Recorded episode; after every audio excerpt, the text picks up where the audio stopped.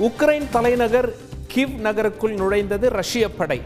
வடக்கு பகுதியை கைப்பற்றியதாக உக்ரைன் ராணுவம் தகவல்.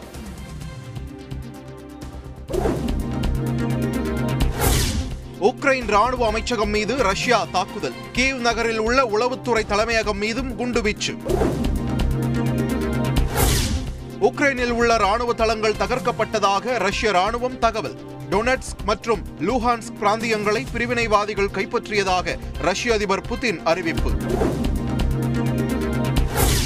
உக்ரைனின் முக்கிய நகரங்கள் மீது ரஷ்யா குண்டுமழை. கார்கிவ் மரியுபோல் கிராமச்சஸ் நகரங்கள் மீதும் தாக்குதல். உக்ரைனின் இவானோ சர்வதேச விமான நிலையத்தின் மீது வான்வழி தாக்குதல். குண்டுவீச்சால் கரும்புகையுடன் பற்றி எரியும் விமான நிலையம். ரஷ்யா நடத்திய தாக்குதலில் இதுவரை உக்ரைன் வீரர்கள் நாற்பதுக்கும் மேற்பட்டோர் உயிரிழப்பு. பொதுமக்களும் பத்துக்கும் மேற்பட்டோர் பலியானதாக உக்ரைன் அதிகாரப்பூர்வ தகவல். ரஷ்ய ஆக்கிரமிப்பாளர்கள் ஐம்பது பேர் பலி உக்ரைன் ராணுவம் தகவல். உக்ரைன் மீது குண்டுமழை பொழிந்த ஐந்து ரஷ்ய விமானங்களும் ஒரு ஹெலிகாப்டரும் சுட்டு வீழ்த்தப்பட்டன. உக்ரைன் ராணுவம் தகவல்.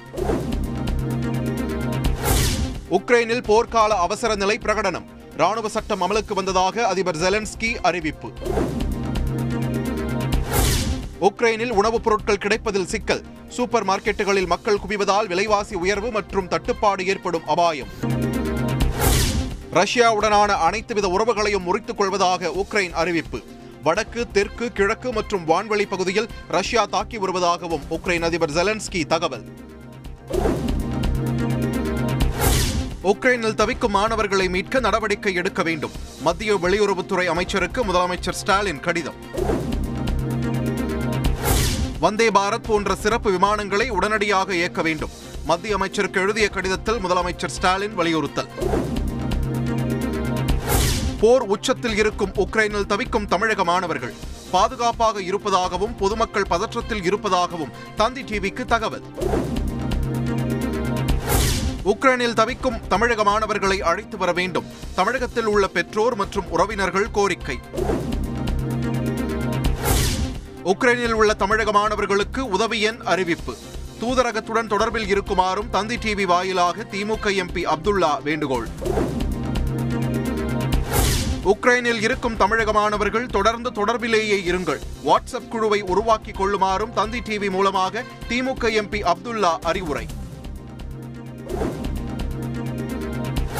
உக்ரைன் விவகாரம் தொடர்பாக பிரதமர் நரேந்திர மோடி ஆலோசனை. பாதுகாப்பு உள்துறை நிதி மற்றும் வெளியுறவுத்துறை அமைச்சர்கள் பங்கேற்பு.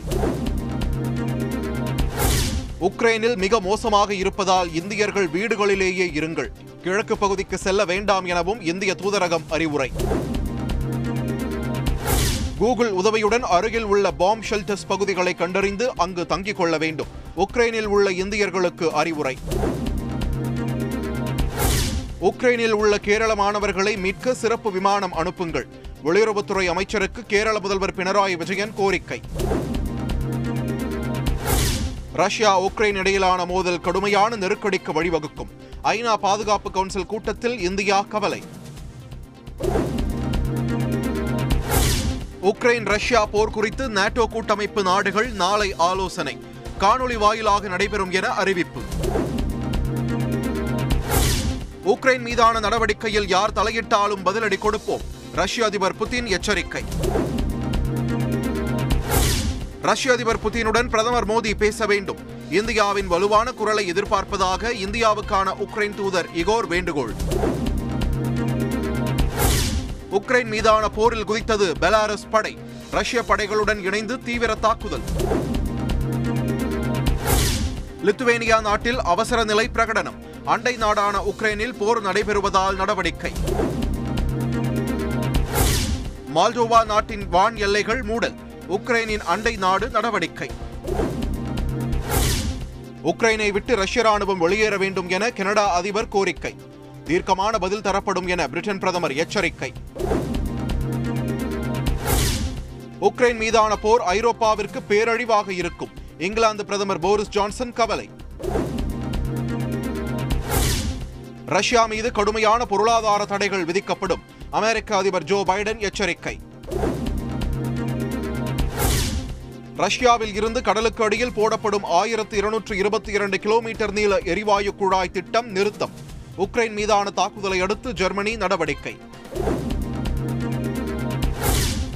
உக்ரைன் விவகாரத்தில் அமைதி பேச்சுவார்த்தைக்கு வாய்ப்பளிக்க வேண்டும். புதினுக்கு ஐநா பொதுச் செயலாளர் ஆண்டனியோ கட்டரஸ் வேண்டுகோள். சர்வதேச சந்தையில் கச்சா எண்ணெய் விலை நூறு டாலர்களை தாண்டியது. உலக நாடுகளில் பெட்ரோல் டீசல் விலை அதிகரிக்கும் அபாயம். பத்திரிகையாளர் நலவாரிய குழு அமைத்து அரசாணை வெளியிட்டது தமிழக அரசு. அலுவல் சாரா உறுப்பினராக மாலை மலர் நிர்வாக இயக்குனர் ப. சிவந்தி ஆதித்தன் நியமனம். மத்திய நிதியமைச்சர் நிர்மலா சீதாராமனுடன் தமிழக நிதியமைச்சர் சந்திப்பு. தமிழகத்திற்கு வழங்க வேண்டிய நிதி குறித்து பேச்சு. கால்நடை மருத்துவ படிப்புக்கான கலந்தாய்வு துவக்கம். ஏப்ரல் ஒன்றாம் தேதி முதல் வகுப்புகள் துவங்கும் என அறிவிப்பு. அதிமுகவை விமர்சிக்க காங்கிரஸ் கட்சிக்கு உரிமை இல்லை என ஓபிஎஸ் கண்டனம். ஆறு முறை வெற்றி பெற்று முப்பது ஆண்டுகள் ஆட்சியில் இருந்திருக்கிறோம் எனவும் விளக்கம். ஒற்றுமையாக இருந்தால் அதிமுக வெற்றி பெறும் என சசிகலா கருத்து. ஐம்பது ஆண்டு கால கட்சி வரலாற்றில் இதுபோல் தொடர் தோல்வியை கண்டதில்லை எனவும் வேதனை. மதுரை ஆவினில் இரண்டாயிரத்து பதினாறு முதல் இரண்டாயிரத்து இருபது வரையிலான காலகட்டத்தில் பல கோடி ரூபாய் அளவுக்கு இழப்பு. தணிக்கை அறிக்கையில் வெளியான தகவல். சாலை மறியலில் ஈடுபட்ட வழக்கில் முன்னாள் அமைச்சர் ஜெயக்குமாருக்கு ஜாமீன். திமுக நிர்வாகியை தாக்கிய வழக்கில் சென்னை ஜார்ஜ் டவுன் நீதிமன்றத்தில் நாளை காலை ஆஜர்படுத்த உத்தரவு. புழல் சிறையில் ஜெயக்குமாரை சந்தித்தார் எதிர்க்கட்சித் தலைவர் எடப்பாடி பழனிசாமி எதிர்க்கட்சிகளை பழிவாங்கும் நடவடிக்கையை அரசு மேற்கொள்வதாக கண்டனம். கோவில்பட்டி அருகே பட்டாசு ஆலையில் பயங்கர தீ விபத்து. கட்டடம் இடிந்து விழுந்ததில் நான்கு பேர் பலி.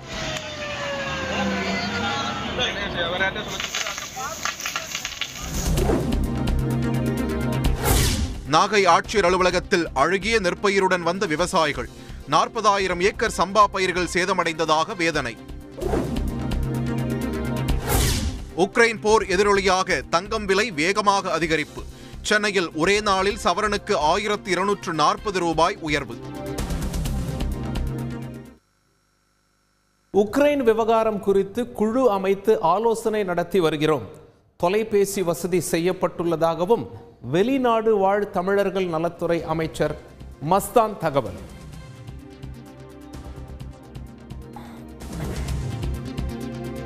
உக்ரைனிலிருந்து எழுநூறு தொலைபேசி அழைப்புகள் மற்றும் எட்நூறு இமெயில்கள் வந்துள்ளதாகவும் அயலக தமிழர் நலத்துறை ஆணையர் ஜெசிந்தா தந்தி டிவிக்கு தகவல். மாணவர்களின் பாதுகாப்பு குறித்து நடவடிக்கை எடுத்து வருவதாகவும் இலவச தொலைபேசி எண் அறிவிக்கப்பட்டுள்ளதாகவும் விளக்கம்.